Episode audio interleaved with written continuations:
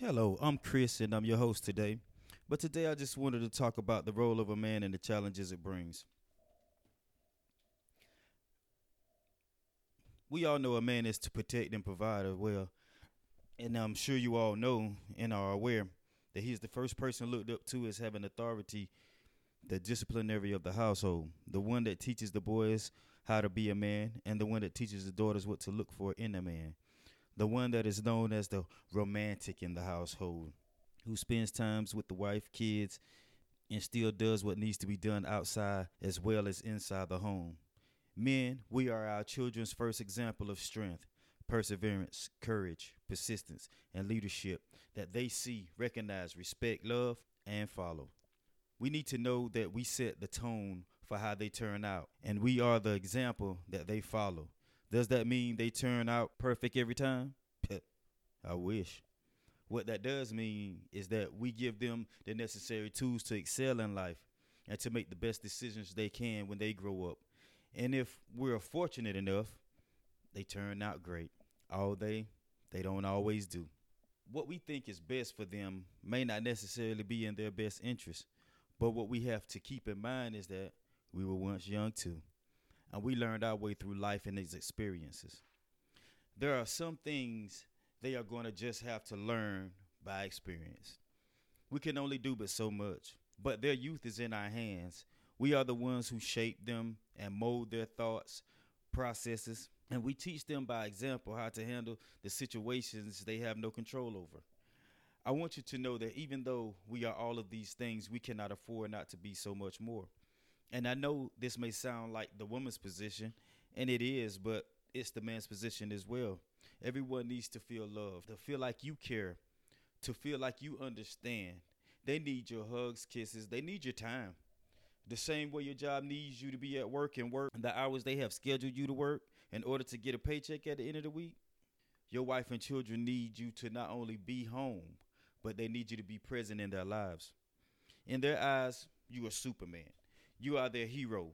If you play your position right, not only do you impact your wife and children, you impact other children, other dads, and other households. What about the child down the street that your child hang out with that have no dad at home? And how that even though they are not a part of your household, they get an understanding of how to be a dad or husband, or for a girl, certain aspects to look for in a man when that time comes, of course. We are to teach our children how to be mature before maturity ever hits their lives, so that when it does, they will be ready and equipped to handle the task. Proverbs 22 6 says, Train a child up in the way that they should go, and when he is old, he will not depart from it. Deuteronomy 6 5 through 9 says, You shall love the Lord your God with all your heart, with all your soul, and with all your strength. And these words which I command you today shall be in your heart you shall teach them diligently to your children, and shall talk of them when they sit in your house. When you walk by the way, when you lay down, when you rise up, you shall bind them as a sign on your hand, and they shall be as frontlets between your eyes. You shall write them on the doorposts of your house and on your gates. Children are a lot different than you and I they don't see the danger in not doing certain things like education, career opportunities, investing, and saving. But just like we did, they will learn hopefully sooner than later. That's what a dad is. A husband, now, that's quite different. A dad leads by example and discipline. A husband walks beside his wife and they do things together. If the woman was made from the rib of a man, she is destined to be by his side. Men, it is okay to take counsel from your wife. The Bible says, submit yourselves one to another. There should not be any differences you can't work out together. It's easy to get married, but the work is in becoming one flesh. The reason I say it is, it's because you are two different people coming from different backgrounds, raised differently, and you have different morals. One thing is for sure, though, definitely see things differently. One may be optimistic, and the other may like a for sure thing. One may be conservative, and the other may like to spend one may be quiet the other may be talkative but you have to find a balance and communication has to be the center point of that balance when you see broken marriages they are usually from infidelity a lack of communication and understanding forgiveness and compromise your wife is not your child she's your equal. God told the woman and the man at the same time to be fruitful and to multiply, replenish the earth, to do it, and have dominion over it. When Eve ate the forbidden fruit, her husband Adam was right there. For the Bible says, after she ate, she gave it to her husband who was with her. Men, I know that sometimes we don't want to talk, but there is a danger in not talking. I want you to remember that the woman is the weaker vessel. She is filled with emotions and feelings and sometimes clouds her judgment. But in some instances, she can see things more clearly than you. That's why it's imperative that you work together. Marriage is ordained by God, and He tells us to become one. But sometimes we pick and choose our mate, and it doesn't work. But what God has joined together, let no man put asunder. The thing with that verse is what God has joined together. When we do the choosing, we don't always choose what's best for us. We choose what we want to choose. Uh, we choose what looks good. We choose what's pleasing to our flesh. We wonder why we get divorced sometimes. It's a lack of patience, persistence, and perseverance. And sometimes one wants to grow and the other wants things to stay the same. When we were clearly born to grow and not stay the same way always, we have to be careful with giving temporary people permanent positions in our lives. Why are most divorces so messy? It is because two people that have spent time becoming one are now tearing themselves apart to become two people again. Sometimes we want to rush into marriage because it sounds good or the person makes you feel good. The truth of the matter is that sex complicates things, clouds our judgment. Whatever happened to learning the un- understanding people and seeing where or even if they fit in your life. I don't care if someone said you should get married because it's the right thing to do. No, it's not the right thing to do.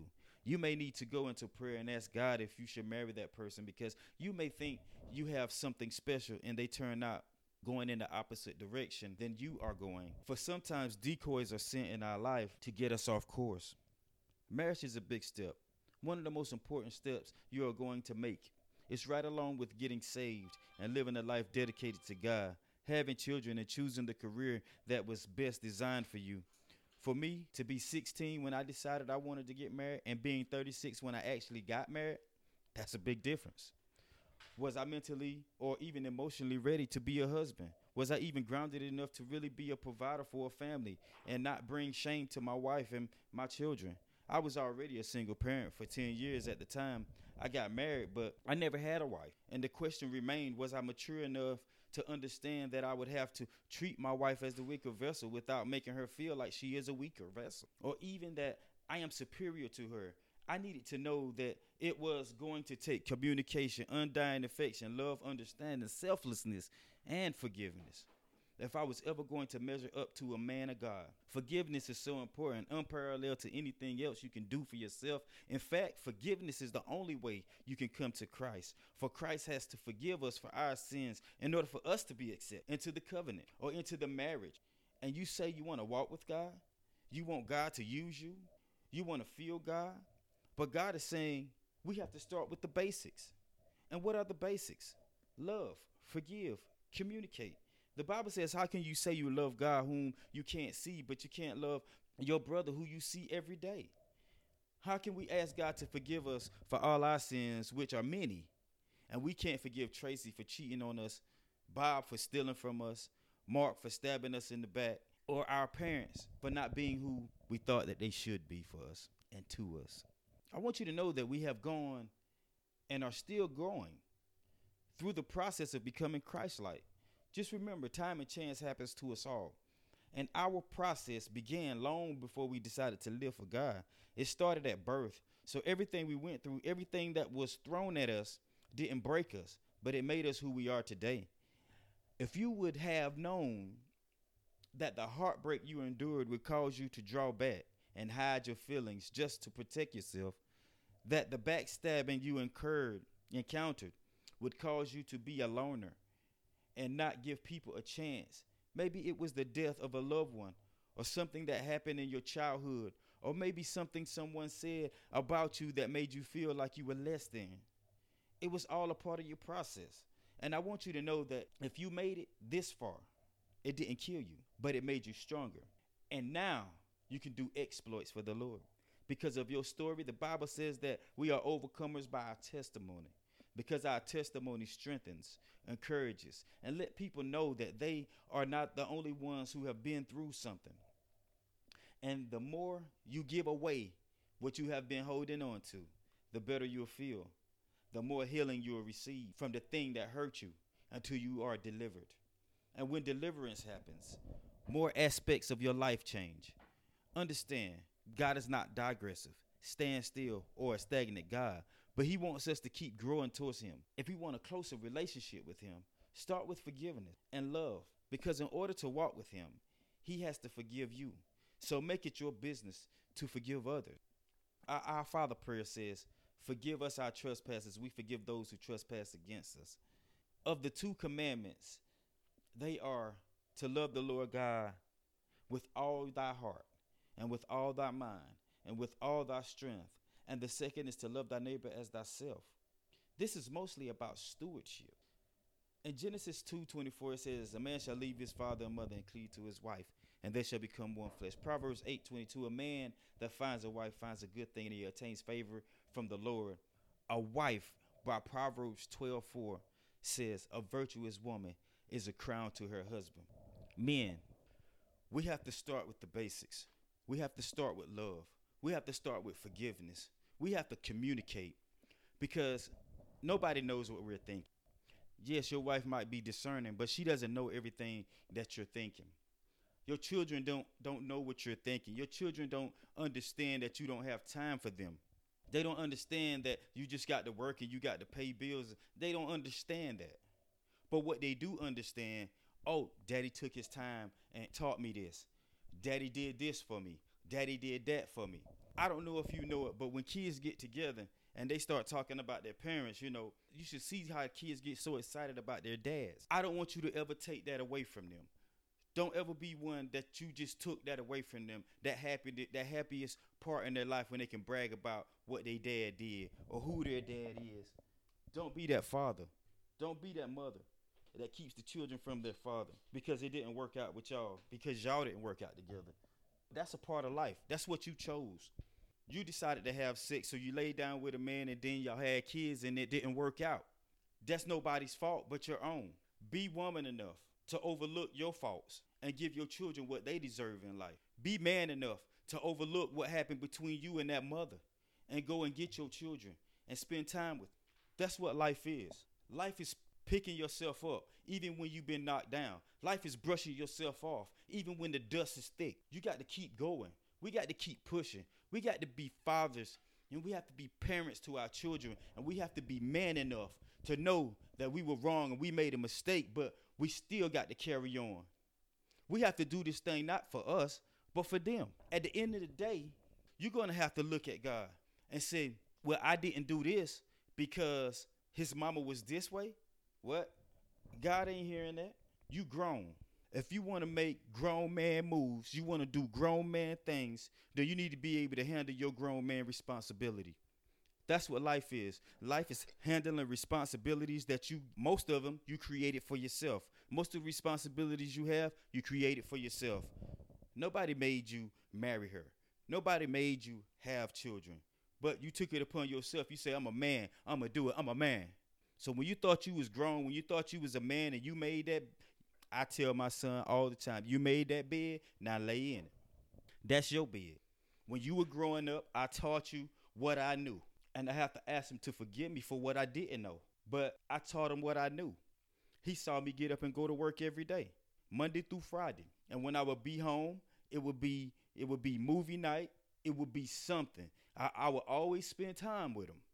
But now that he's 19 and he's out doing his own thing, I'm looking and I'm like, I know I didn't do, I know I didn't teach him that way. Or I know I didn't tell him to go this way. But I understand that even as a young adult, even as a young adult, I refuse to make his decisions for him. I, I can't do that.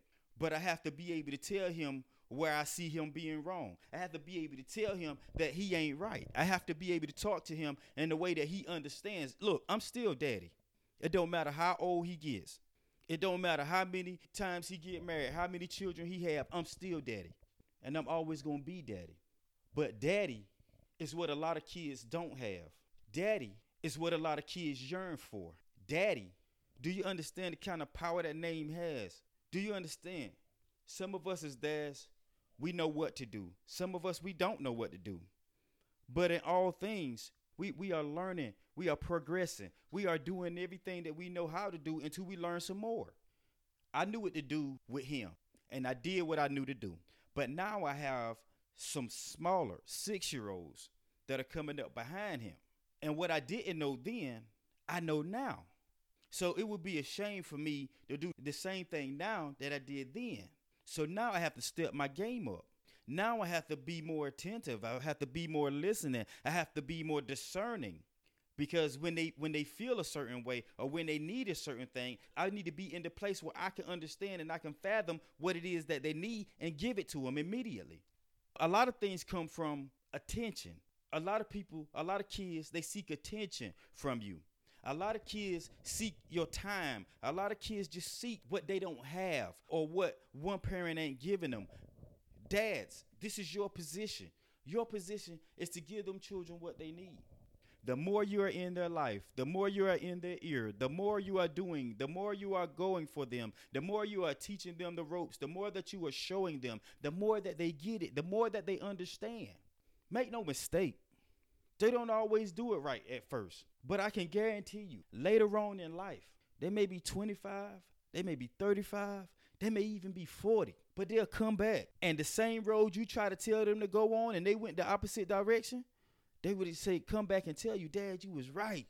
I should have went that way. But I ended up going this way. I made it hard for myself.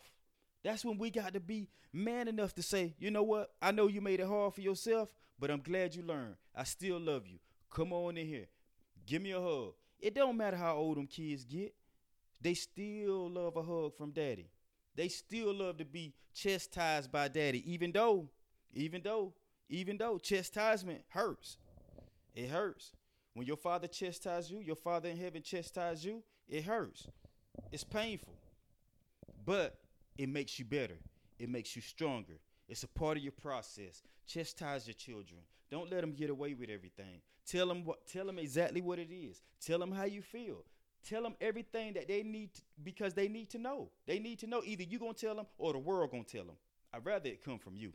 You would rather it come from you because when the world tells them, the world tells them to go in the opposite direction than you would. And that's all I have for you today. I'm Chris. I love you. And may God bless you.